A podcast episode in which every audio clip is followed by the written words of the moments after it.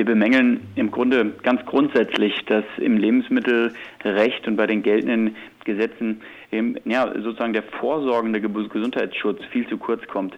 Also um es mal auf eine einfache Formel zu bringen, egal ob jetzt Pferdefleisch oder Dioxin oder Gammelfleisch, jeder Lebensmittelskandal wird eigentlich erst dann aufgedeckt, wenn die Produkte, wenn das Corpus Delicti längst verzehrt ist und dann ist es im Grunde zu spät. Sie können zwar als einzelner Verbraucher dann vielleicht ähm, die Pferdefleischlasagne zurückgeben beim Supermarkt und kriegen den Verkaufspreis erstattet, das war es dann aber auch schon. Und wir kritisieren bei Foodwatch, dass wir endlich ähm, hier vorsorgend aktiv werden müssen, dass wir bessere Gesetze haben, damit solche Lebensmittelskandale erst gar nicht passieren. Also ganz konkret vor dem Interview, wir haben gestern am 11. wurde von lebensmittelwarnung.de, da gibt es ja so ein Portal, da wird dann gewarnt, wenn irgendwo Sicherheitsprobleme sind. Da wurde gewarnt vor stark überhöhten Aluminium gehalten in Backmischungen, wie das jetzt da immer auch reingekommen ist und was das für Auswirkungen hat, sei mal dahingestellt. Ich will jetzt auch gar nicht die Firma nennen, aber ich habe sie angerufen, die Firma, und gefragt, wann die Produkte denn ausgeliefert wurden. Das war Anfang des Jahres. Mahlzeit. Ja, Mahlzeit kann man da in der Tat nur sagen. Und äh, das ist im Grunde ähm, ja ein Beispiel, was man häufig hat im Lebensmittelbereich. Ähm, in dem Moment, wo wir Verbraucher über konkrete Fälle informiert werden, ist es in vielen Fällen schon zu spät.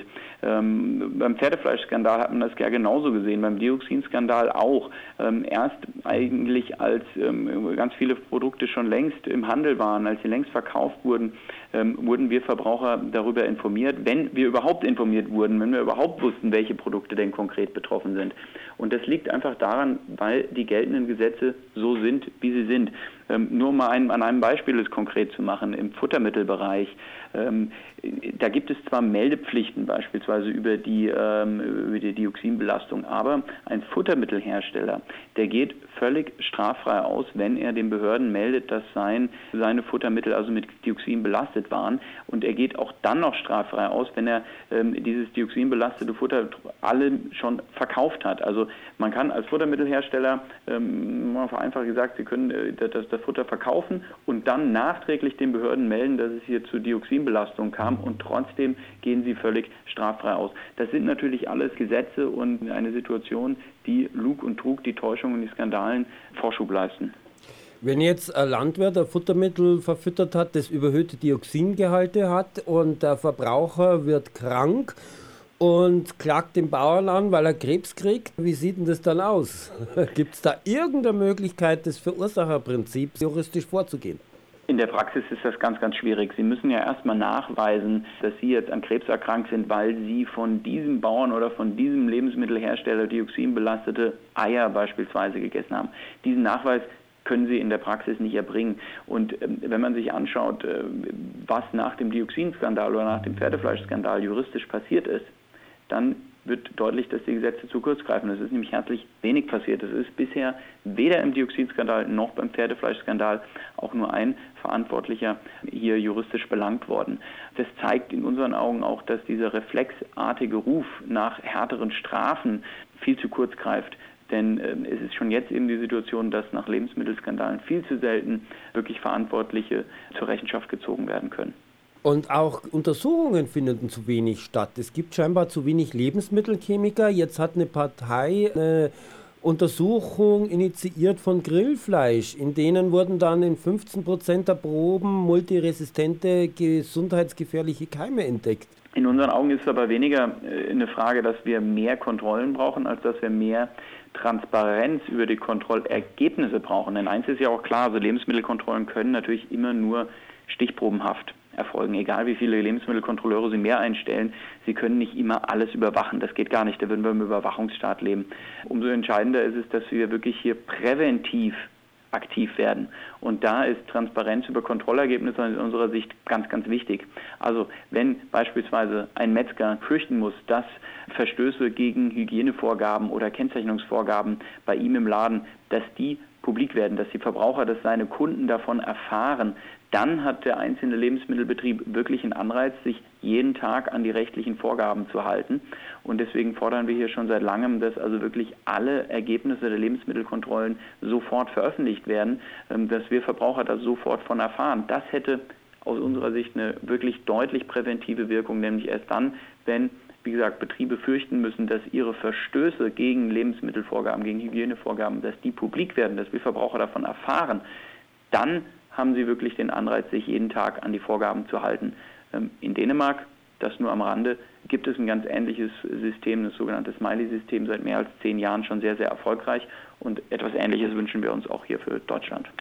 Müsste dann allerdings nicht vor jedem Discounter irgendwo ein roter Smiley oder roter Punkt oder einer mit äh, runtergezogenen Lippen äh, hängen, weil letztendlich die Handelswege ja so sind, dass immer das günstigste eingekauft wird, es dann in großen Mengen bezogen wird und letztendlich aufgrund schon der Handelsstrukturen da dem äh, ja, Punchen und Tricksen und Täuschen und nicht Einhalten von Vorschriften Tür und Tor geöffnet wird, allein schon auch aus Gründen des Kostendrucks und natürlich der Gewinnmaximierung.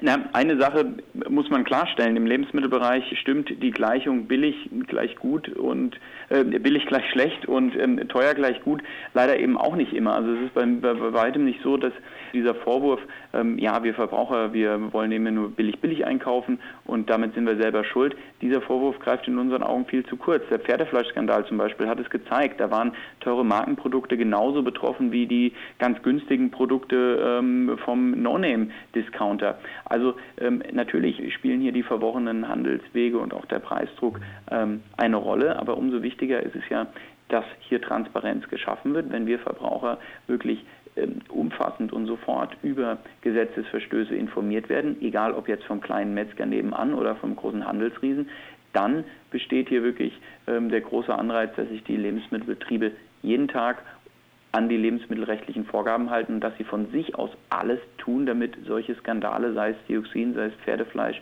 ähm, nicht mehr passieren. Im Moment ist es leider Gottes so, Dioxin, Pferdefleisch zeigt es, dass die Verantwortlichen viel zu oft einfach davonkommen und dass also im Grunde es überhaupt kein Anreiz besteht, ähm, wirklich vorbeugend, wirklich präventiv gegen solche Skandale vorzugehen. Sowas müsste aber ja heutigen Tages EU-weit beschlossen werden. Wie sehen Sie da die Chancen? Das ist richtig. Die allermeisten lebensmittelrechtlichen Vorgaben werden mittlerweile europaweit gemacht. Deswegen ist es ähm, so wichtig, dass ähm, auch wir Verbraucher uns, ähm, soweit es geht, europäisch organisieren, denn wir sehen leider Gottes immer wieder, ähm, bisher werden sowohl in Berlin als auch in Brüssel vor allem die Interessen der Lebensmittelwirtschaft berücksichtigt und der Futtermittelindustrie und nicht die Interessen von uns Verbrauchern. Es ist aber einfach auch schwierig, ja, dass, dass wir Verbraucher auch in Europa mit einer starken Stimme sprechen. Dafür setzen wir uns bei Foodwatch ein. Wir wollen uns auch hm, europaweit vernetzen. Wir wollen eine europaweite Verbraucherbewegung ähm, ins Leben rufen. Das ist natürlich noch ein langer Weg, aber dafür kämpfen wir hier bei Foodwatch. Haben Sie denn Kontakt mit anderen Organisationen, sowas wie Slow Food zum Beispiel, dass da eine Vernetzung stattfindet? Natürlich stehen wir auch im Kontakt mit, mit anderen ähm, Organisationen, auch mit lobbykritischen Organisationen, die in Brüssel teilweise sehr, sehr gute Arbeit leisten. Es ist aber vor allem wichtig, dass wir in den einzelnen Mitgliedsländern, dass wir dort auch die politische Debatte beeinflussen können. Ähm, und das wollen wir auch damit, dadurch erreichen, dass ähm, Foodwatch europäisch wird. Es gibt mittlerweile ein Büro in Amsterdam, wir haben ein Büro in Paris eröffnet. Das sind ähm, die ersten kleinen Schritte für uns als Verbraucherorganisation, dass wir auch wirklich die europäische Debatte beeinflussen können. Und natürlich sollen in, in Zukunft auch Büros in den anderen wichtigen europäischen Mitgliedsländern folgen.